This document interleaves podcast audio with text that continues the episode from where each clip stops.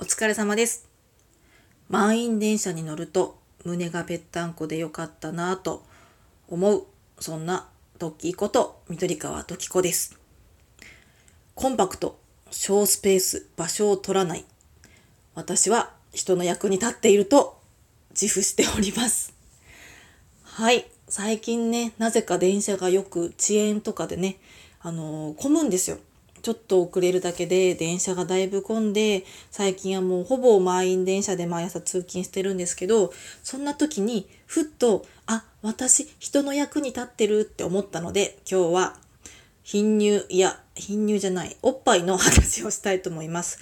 おっぱいってね、自分で口に出すとちょっとね、なんかあれですね、慣れませんね。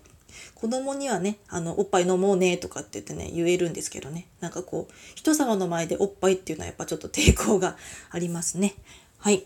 そうなんです。満員電車の中で、あの、自分、本当に胸がぺったんこなんですよ。あの、よく世間でほら、貧乳っていう言葉があるじゃないですか。貧乳って、あの、まあ、男性の皆さんが聞いてるかどうかわかんないんですけど、この回を。どれぐらいのサイズのことを貧乳って言うんですかね。多分、私の予想ですけど、まあ、B から、そうですね、まあ、うん、C とか、まあ、D から上は私は貧乳じゃないと思ってます、個人的には。そう、ですよね、そう、そうだと思う。でも、いや、その貧乳とかね、そういう可愛いレベルじゃなく、私はもうないんですよ、全く。本当にぺったんこなんですよ。でそのね、顔が見えてないのいいことになぜこんなカミングアウトしてるかっていうと若い頃はもうちょっとあったんですよ。あの本当にそいやでもそれでも貧乳ですよ。A とか B とかねあの、ん、C なんかサイズ測ってもらって C って言われたこともあるし形だけ D って言われてすごい飛び跳ねって喜んだこともあります。でもその時だけですねもう最高で言われた D ですね。でも基本多分 B ぐらいだったんですよ。それがもうその時でももう本当に人に見せるの恥ずかしいぐらいちっちゃかったんですけど、あの、3人の子供を育て、3人ともあの母乳で育って授乳をして終わった頃にはもう全くあの胸っていうものがどこかにきっと私は置いてきてしまったんだろうなっていうぐらいぺったんこになっちゃったんですよ。ぺったんこっていうとねうん、またまたっていう人いるかもしれないですけど、ぺったんこっていうよりはむしろえぐれてる感じです。想像多分できないと思う。世の中でね、えぐれてる胸を見たことがある人がいるかっていう話なんですよ。いや、多分相当少ない人種だと思うんですけど、もうね、あの、よくね、まな板に、私例えで言ってたのが、まな板に干しぶどう。なんかこれ前誰かがね、言ってたんですよ。他の方が。ま、まな板に干しぶどうなんで私はみたいな。その方も多分冗談で言ってたと思うんですけど、私は本当にリアルまな板に干しぶどうで、まあ下手したらそのなんかえぐれてあばらとかもちょっと見えそうな感じだから、もう洗濯板に干しぶどうみたいな。そんな父をしてるわけですよ。ね？それでね、何が言いたかったんだっけ？そう。それで、そのね、世間の人からね、貧乳とかってね、言われるようなね、そんなね、生ぬるいもんじゃないわけですよ。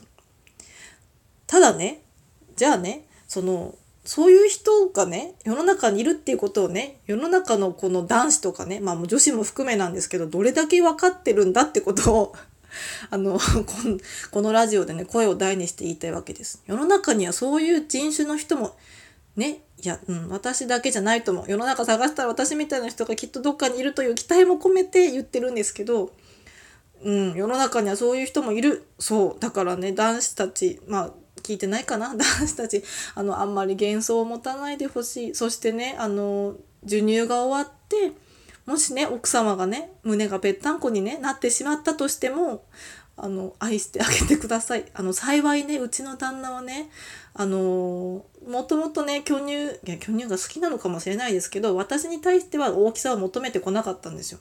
だから、まあ、長くね、続いてきてるんだと思うんですけど、今まで。そう、なんかね、やっぱでもほら、大きいってね、いいですよね。大きいとね、いろいろね、できることも、できることも多いですよね。なんか、そのネタみたいになっちゃいますけど。そう、だからね、大きいのに憧れてましたね。だから授乳中は結構ね、あの、授乳中ってね、おっぱいが、その母乳を出すために溜まるわけですよ。おおっぱいにその器にねだから結構大きくなるんですよ胸が胸が大きくなるので、まあ、その時はなんかこうだから一時的にねその服とかねなんかちょっと胸が大きくても着れるようなねニットとか T シャツとか着て歩こうみたいな感じでねちょっと一瞬ねウキウキしたりもしましたけどあの可愛くないんですよね。あの母乳が溜まった時のおっぱいって。あのね経験者とかねわかると思うんですけどあの牛のおっぱいみたいなね血走ってパンパンになっちゃうわけですよ。だからね可愛くないし、まあ、痛いわけですよね。だからねあんまりねそのやったぜ巨乳だぜとか言って水着着ちゃえみたいな感じでもなかったですしね。そう。だからねやっぱ憧れはありますよね。大きいおっぱいに。そう。なんかこの間の満員電車でも私の前にあのおっぱいの大きい方がねちょうど立ってたんですよ。満員電車で向かい合っちゃったんですよね。であちょっと私はどうしたらいいんだろうってちょっと 半ばドキドキしてしまってですねでその時に気づいたのはあ私はもう本当に生身の人間一人分のねあの場所しか取らないってことはこのねきつい満員電車の中で、うん、世の中の役に立っているとあの私がねもし例えば私が巨乳の方だったら巨乳の人だったらねあの2人分ぐらいね場所取っちゃうかもしれないんですよ。言ってみたいですけどね。ちょっとすいません。巨乳なんでみたいな。ねだからちょっとでもそねそうだから世の中のちょっと胸が小さめの方々はねあの自信持ってください。あの満員電車でうん人に迷惑をかけてないと。そう私は世の中の役に立ってると胸を張ってください。そう私胸張る胸もないんですけど頑張れば大丈夫。きっと世の中の役に立ってる。何の話をしたかったんでしょうね。そうそういうわけです。今日はね胸ぺったんこの話でした。はい。それでは皆様お疲れ様です。